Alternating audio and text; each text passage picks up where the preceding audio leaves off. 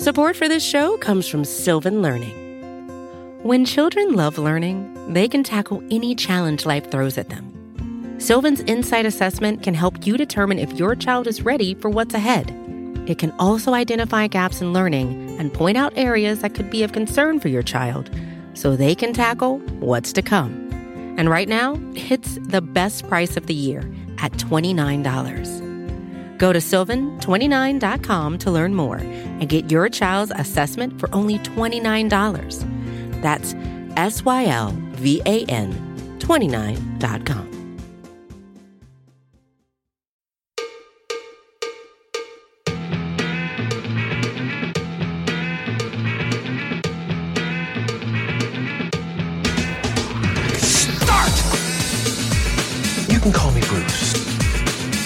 Bruce Nolan is standing by. Hey, Wacky Bruce! Coming to you from an undisclosed location, this is the Bruce Exclusive. And here's your host, Bruce Nolan.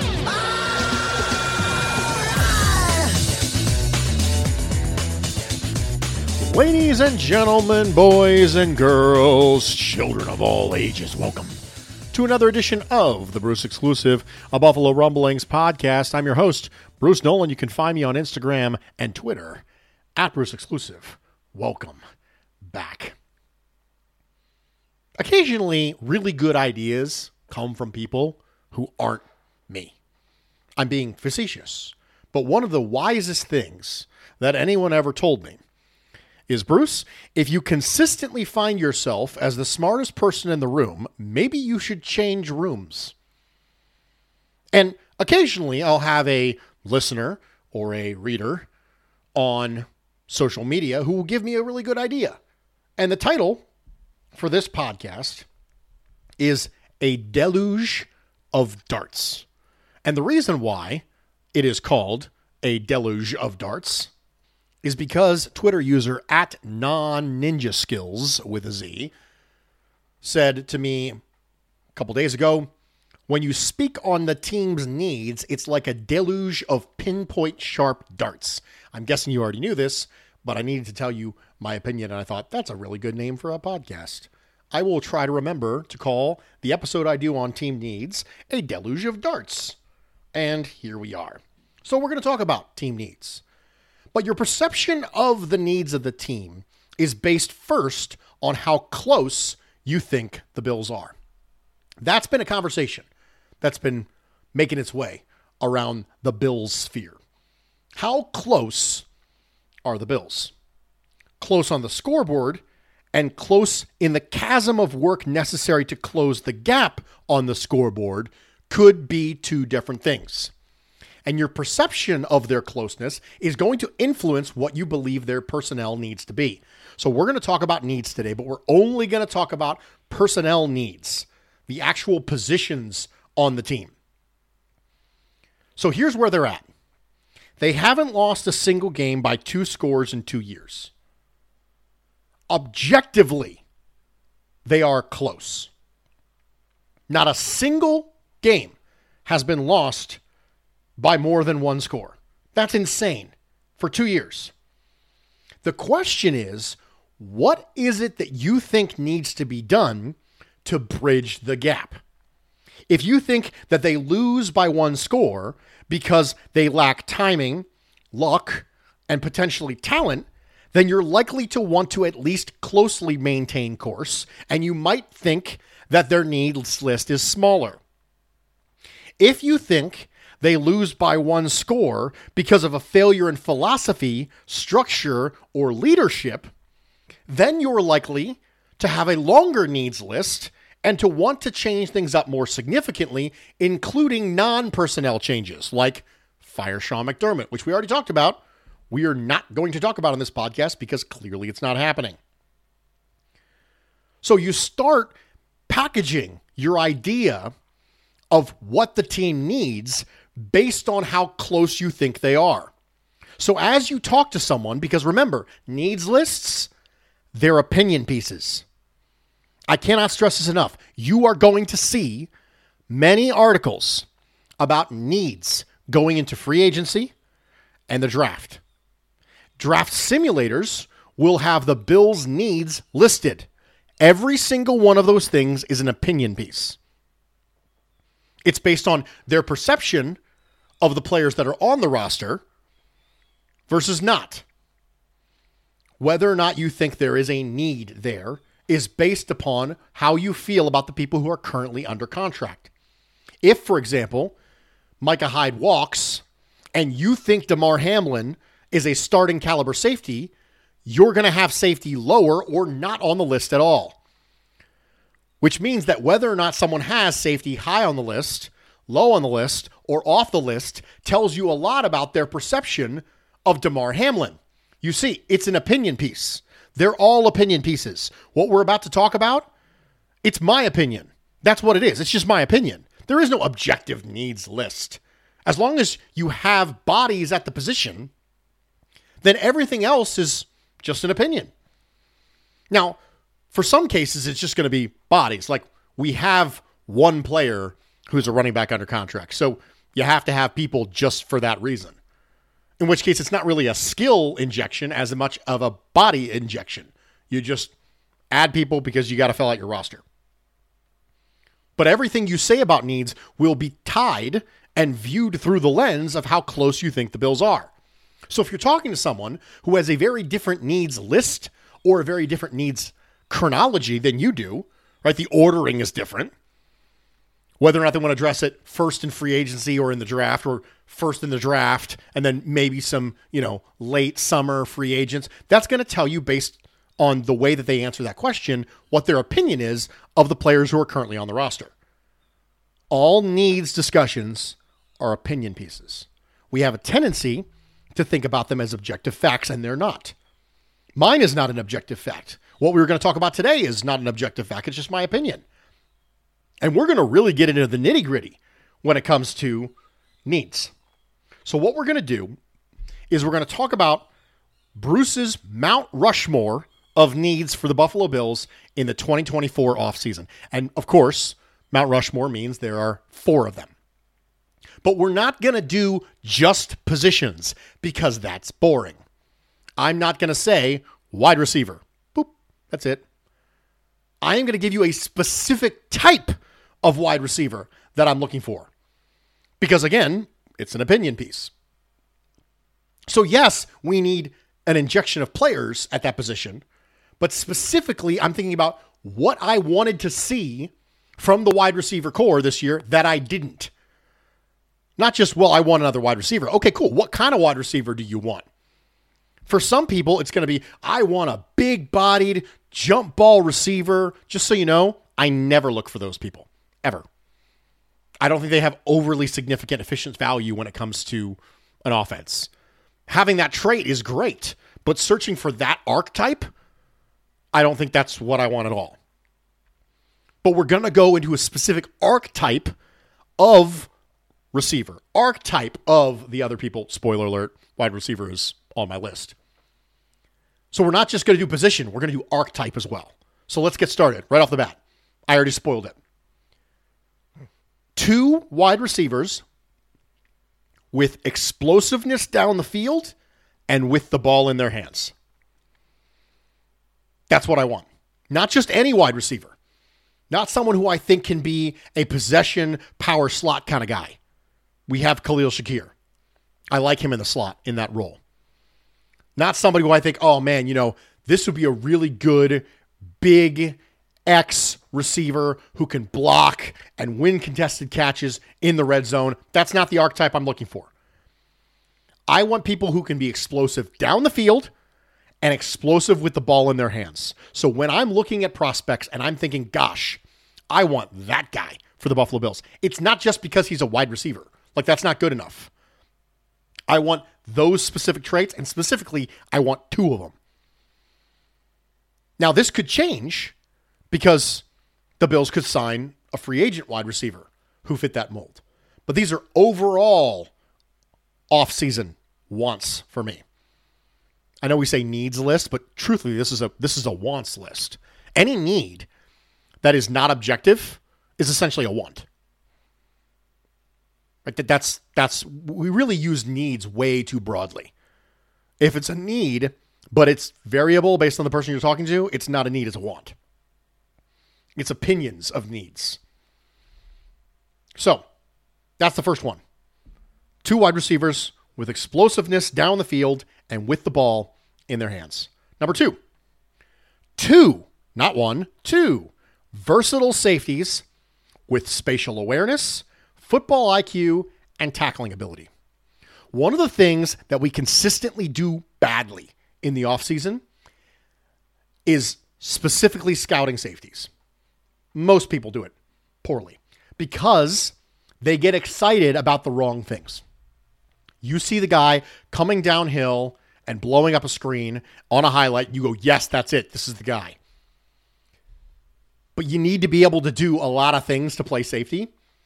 It is more important with safety than with almost any other position. Watch the all 22. Watch them try and run the alley against the run. Watch them in the deep half. Watch them in the deep third. Watch them solo deep, deep middle. Because all these things you got to do in a Sean McDermott defense. Replacing Hyde and Poyer is a matter of finding people who are versatile. So if you have a safety who can't tackle, they're not going to be high on my list. They'll be lower. If you have a safety who just, you cannot take him out of the box, a safety who's essentially a, a box linebacker, that doesn't do me any good. I don't want run defense only safeties. If you can't play the pass, if you get lost in zone, I don't have much use for you. That's not the way this works. So I don't want one of them. I want two of them. Because number one, I don't want to count on Damar Hamlin. And number two, Jordan Poyer might not be with the team next year because they do have an opportunity to get out from that contract. It could be a complete turnover at safety. So I want two of those people. One of them can come via free agency if we want. One of them can come in the draft. You can draft one in the first and the fifth, whatever it is. Two versatile safeties with spatial awareness, football IQ, and tackling. One defensive tackle with two gapping ability.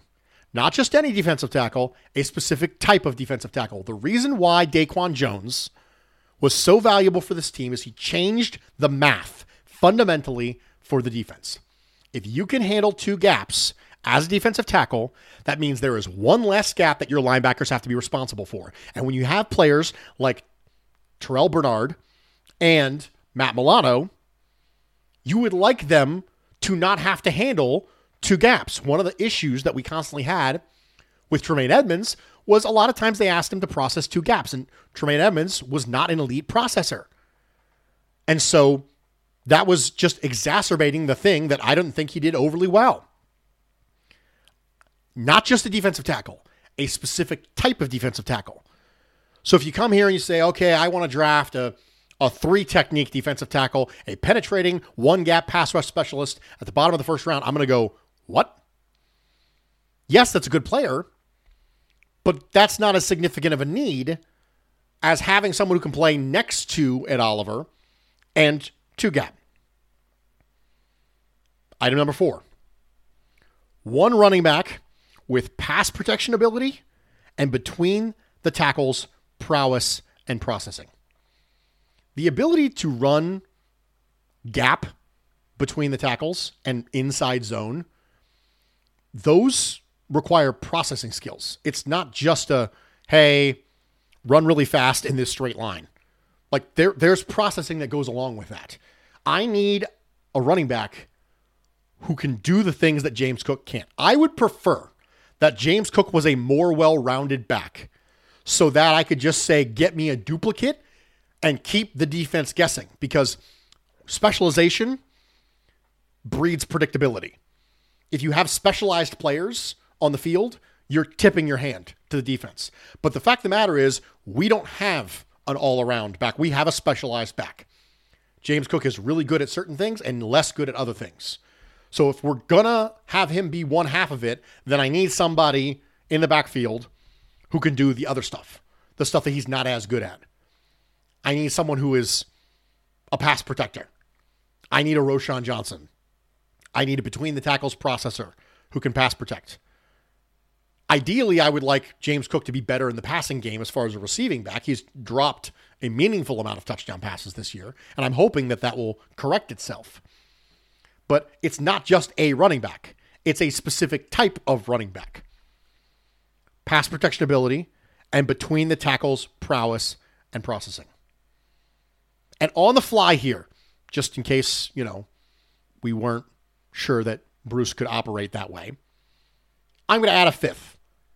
We're going to add a fifth president to the Mount Rushmore. Just willy nilly, because I feel like it. We're going to add one cornerback with length, zone awareness, fluidity, and tackling ability. You're losing Dane Jackson. You don't know if Kaiir Elam's going to take the next step. You have no idea what you're getting in Tre'Davious White. You need a you need a body there. You don't need a starter. I feel strong that you can do very well with Benford, Douglas. I'm good with them as your starters going into next year. But I don't want to count on the rest of it.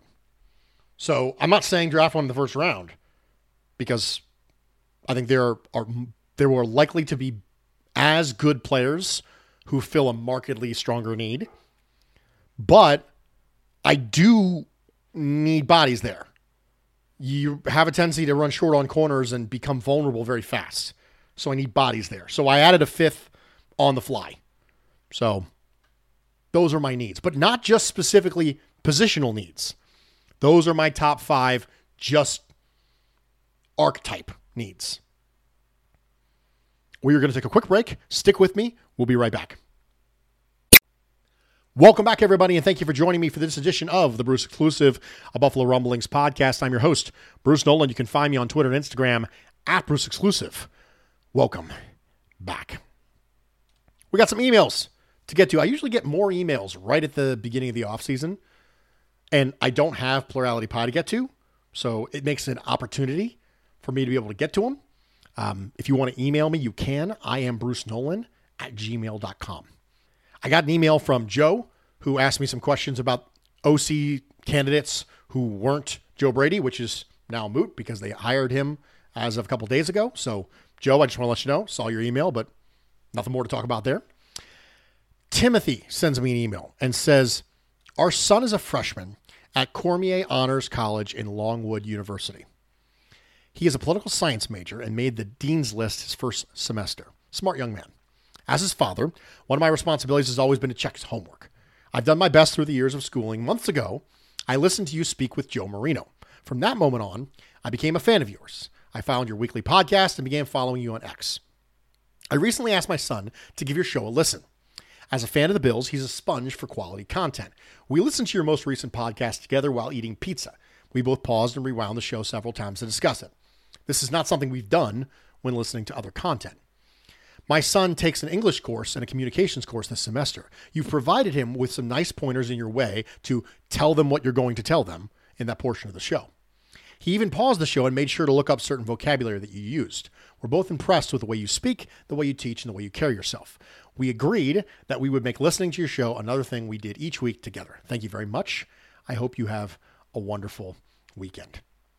Have you ever considered doing audiobooks? I think you'd be great at it. Okay, now I have to be very, very careful in the way that I respond to this because I cannot give you any information as to what it is I do for a living. However, I will tell you that one of the reasons why people choose to consume content or they don't is the method of communication.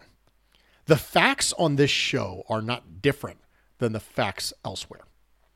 I am not privy to, thanks Doug Whaley, any information out there that you cannot get elsewhere. Trust me, I am fully aware of this.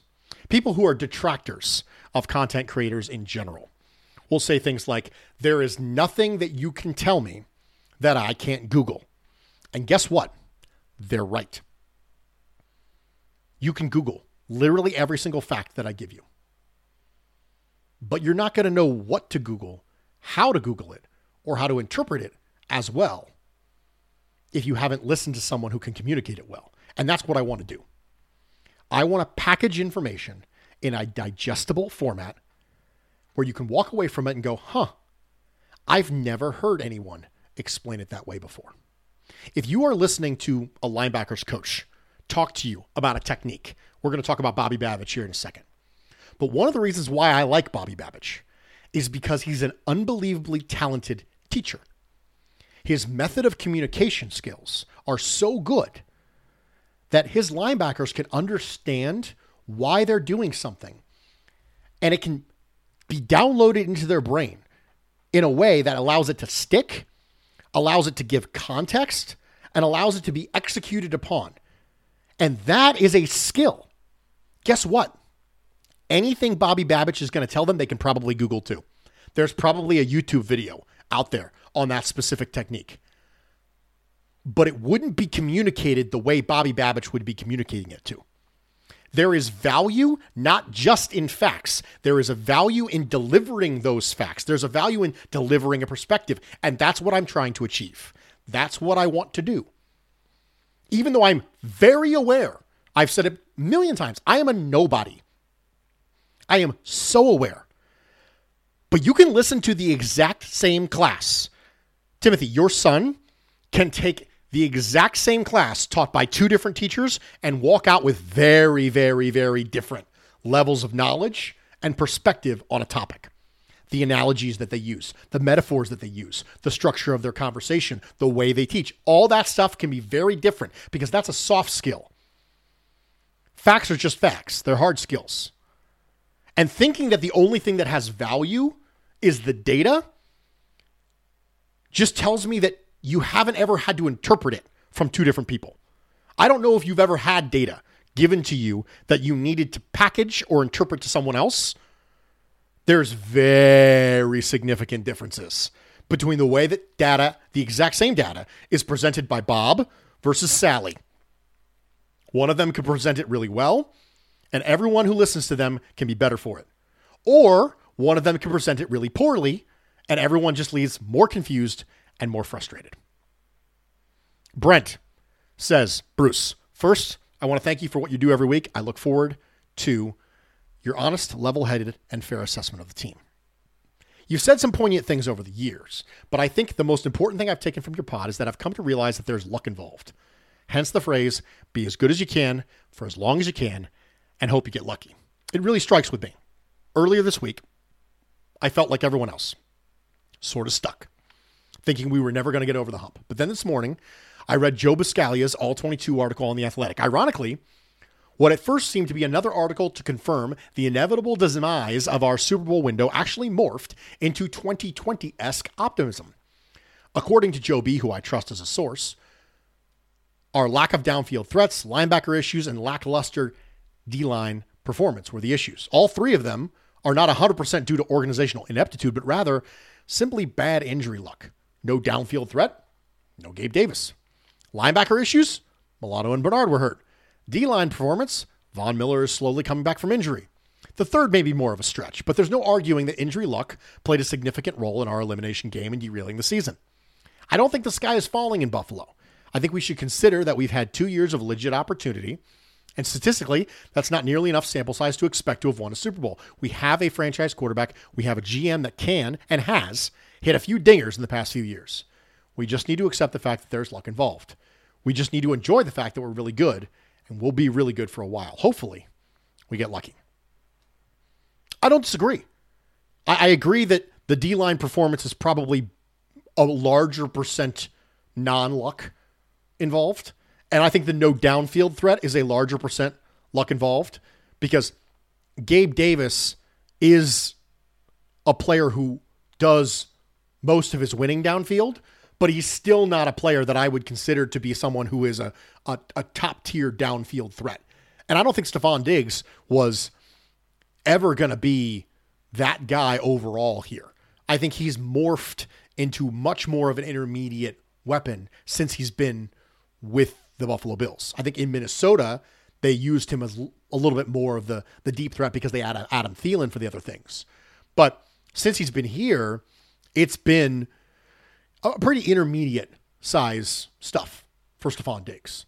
So I would have liked to have seen a little bit more investment there. And the investments that they did make, for example, like Deonte Harty, just didn't really pan out. So I think that that one has a higher percentage of non luck involved too. But I think the acknowledgement of luck brings with it a little bit of peace. Because for some reason, we seem to think somehow we have control over this stuff when it comes to the team. We've already talked about you don't have control over the team. We talked about that last week. But with the lack of control and the acceptance of the lack of control comes a little bit more peace. Now, it's not 100 and 0, but if you say there's 5% luck, 8% luck, 11% luck, 12, whatever you want a percentage luck, that's 12% or 11% or 8% less that you have to carry. Now, ideally, you should be carrying none of it because you don't have control over any of it, which is how you find total peace in it. Knowing that you have no control over any of it and you shouldn't own things that aren't yours. Everything in life it goes into one of three buckets. It's something somebody else owns, it's something you own, or it's data that no one owns. Everything goes in one of those three buckets. A lot of stress is recognizing what you're putting in the wrong bucket. Control the things that you control and don't stress about the stuff that is in the other two buckets. If somebody else owns it, then don't stress about it. And if it's just data that no one owns, like for example, the sky is blue, it's data. Nobody owns that. No one is responsible for the sky is blue. Just it is. Water is wet. It's just a thing. Nobody owns that. Two plus two equals four. Nobody owns that. It's just a no one's responsibility to make sure that two and two is always four. We don't stress over these things. But I think that the acknowledgement of luck is part of the path to being peaceful. So for me, I think it's important because I think it helps people when they start to feel more stressed about their fandom is the recognition that yes, I really want this thing and I get sad when I don't get the thing that I want. That's true. That's absolutely true and completely reasonable. I want the Bills to win a Super Bowl. They didn't. I didn't get what I want. Therefore, I'm disappointed. I understand that. That's great. But that's different than actually stressing about something you have no control over. Those are two distinct, different emotions. Daniel says, Hi, Bruce. I know you've discussed this before, but maybe you can plan on addressing it in the podcast this week anyway. I'm hoping you can touch on some of the malicious fandom that's been occurring this week, specifically Gabe Davis during the game and Tyler Bass after it on social media. I have my thoughts, but I would like to hear yours. There are two bumpers on human behavior. That's it. Two bumpers inherent moral compass and fear of consequence. That's it. One of the things that social media has done, it is allowed in a lot of cases for the removal of one of those bumpers. The reason why the phrase, well, you would never say that to my face, comes into play is because there's no fear of consequence. I can just create another anonymous account and say that thing again if I get banned unless my IP address gets banned. Even then, it's not much of a consequence. So if, if you remove one of those bumpers, which is the fear of consequence, then the only thing left to stop someone from doing something is inherent moral compass. And what you're seeing is that the overwhelming majority of humanity doesn't have the same moral compass that you do. It's the way it works. We have with the advent of technological communication and specifically communication anonymity, we have removed or significantly restricted one of the two bumpers on human behavior, which is fear of consequence. Because in the absence of inherent moral compass, the only thing that stops you from doing something is fear. That's it. If I'm a bad person, Right? If I have no qualms whatsoever about saying the most heinous, awful things to people, sending Tyler Bass death threats on Instagram, if that is a, an inkling that I have, the only thing that would stop me from doing that is fear of repercussion. And if I don't have fear of consequences, then there's nothing stopping me from doing it now. My inherent moral compass didn't stop me, and I don't have any fear of consequences. The walls are down. There is nothing stopping me. There are no bumpers up to stop me from doing that. That's it. Inherent moral compass, fear of consequences. That's it.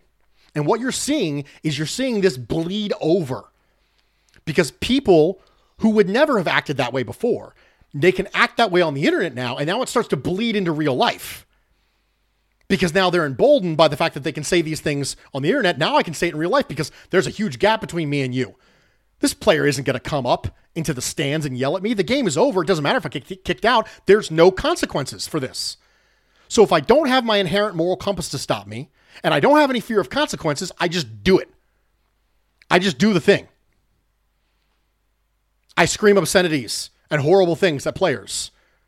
I send death threats on social media because both the bumpers are down.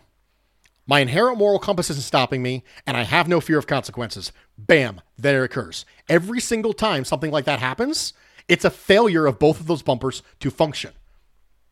It's one of the reasons why I would very much like to surround myself with people who have inherent moral compasses because I can't count on fear of consequences to guide human behavior in today's society the way I used to be able to. I can't do that. There's less consequences now than there have been. And there are more methods to display to people that there are no consequences, or at least minimal consequences for their actions. If you wonder why your social circle might be getting smaller and smaller and smaller and smaller, that might be a contributing factor. The truth is that if you need, in all circumstances, fear of consequences to guide your human behavior, it's because you don't have the inherent moral compass and you're a bad person. So now all we're doing is we're just seeing more bad people. We're seeing more than we used to see because all the people who previously didn't have the inherent moral compass, but they had fear of consequence, now they don't have the fear of consequence anymore. So now they're showing up. Second half of this pod turned into sociology, but it is what it is. One last thing Damar Hamlin, comeback player of the year for the PFWA. Could potentially be the comeback player of the year as the heavy favorite to win it at the NFL Honors. How do we define comeback? I feel like there's a mathematical way to do this. So if you're down by 30 points and you end up winning, that's a 30 point comeback. If you're down by 15 points and you end up winning, that's a 15 point comeback. Which one's bigger? That sounds insane, right? Of course, the 30 point comeback's bigger than the 15 point comeback. Is that not what we're doing with this conversation around Damar Hamlin? The degree of the comeback is expressed as the distance between the point you came back from to the point you came back to. If you were down by 30, there was a 30 point gap. You overcame it. That's a objectively bigger comeback than if it was a 15 point gap. The gap between where you came from and where you came to. Joe Flacco came back from his couch to be a starting NFL quarterback. Damar Hamlin came back from cardiac arrest to an NFL roster. Which one of those distances is farther? That's that's it to me. Like that's the entire argument. Comeback player of the year. How big was the comeback? Well, how big is the comeback is a, a measure of where you came from and where you came to. So if you think he came back from not being in a starting NFL quarterback to being a starting NFL quarterback and going to the playoffs is a bigger comeback than cardiac arrest to an NFL roster, then of course you're going to vote for Joe Flacco. And if not, then you're going to vote for Damar Hamlin. I personally think that's Hamlin. But I think there's an objective way to have this conversation. And I don't know why we seem to be completely up in arms about it when I actually think there is an objective way to evaluate the degree of a comeback. So we should just do it based on that. We, we do it with numbers. Why wouldn't we do it here? It's the same principle. Just because we don't have actual quantification of it doesn't mean it can't be measured in the same fashion. And that's my take. And hopefully I come back next week. I come back from a pod where the entire back half of it ended up being some sort of sociology discussion to a pod that says different things. I don't know what I'm going to talk about next week. We'll, we'll find out. Hopefully I come back to that one.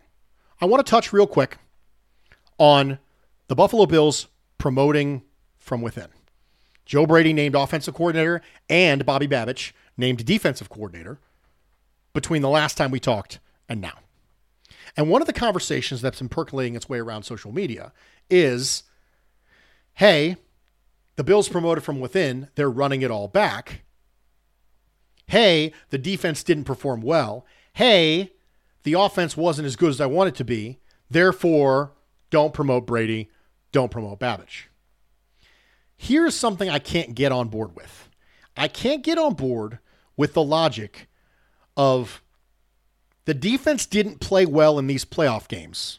Therefore, none of the coaches on that entire side of the ball could be fantastic coaches. This is an actual argument against naming Bobby Babich defensive coordinator. So it's the idea that the defense is a monolith. So the defense didn't perform well. Therefore, none of the coaches on that side of the ball are good. Does that mean none of the players are good either? Because that's the exact same logic. Well, the defense didn't perform well. Therefore, cut everyone. Matt Milano sucks. Terrell Bernard sucks. Everyone sucks. Ed Oliver sucks. They all suck. It's the same logic. It sounds ridiculous, but it's the same argument, and it's not a good argument. You can live simultaneously in a world where the defense is disappointed and also Bobby Babich is a fantastic coach. You know why I think Bobby Babich is a great coach? Because he's a really good teacher and a really good communicator. We talked about that earlier. And if I have that guy going through the defensive philosophy for this week with the players as a whole and saying, all right, guys, this is what we're going to do, this is why we're doing it, I feel great about the defense being where they're supposed to be, when they're supposed to be there for the right reason. I feel great about not having blown coverages. I feel great about everyone playing fast because they don't have to think because it's ingrained in their brain because they had a really good teacher. So I'm I'm good with Bobby Babich. When it comes to Joe Brady, what we saw this season was Joe Brady operating a hodgepodge of his ideas mixed with Ken Dorsey's playbook. That's what we saw. So the idea is what does Brady look like when he has an entire offseason for his own stuff? It's not the same discussion as it was when Dorsey because Brady's called plays before. He called plays in Carolina. He's not a first time play caller. This is not the same discussion as it was with Ken Dorsey. Big conversation when you hired Ken Dorsey was he'd never called plays before ever. He was never even part of the design of an offense. And he was brought in to a system that had already been designed with Brian Daboll. So this is a very different conversation. Do I think that I would have liked them to interview more people for the offensive coordinator position? Yes, I really would have. I want to hear what else is out there and what other people's ideas are. So here's what I'm going to do with Josh Allen.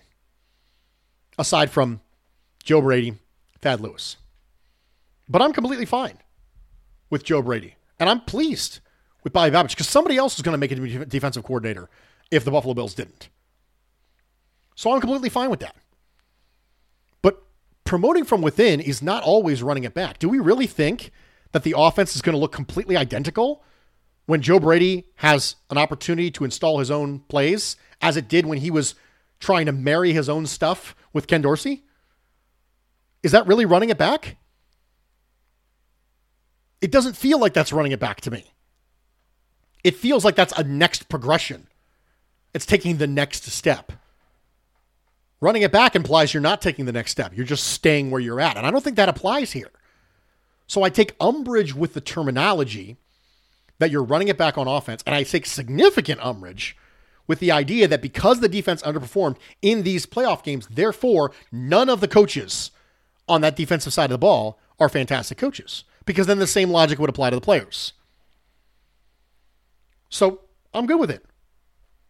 I wish, like I said, they would have interviewed more offensive coordinators.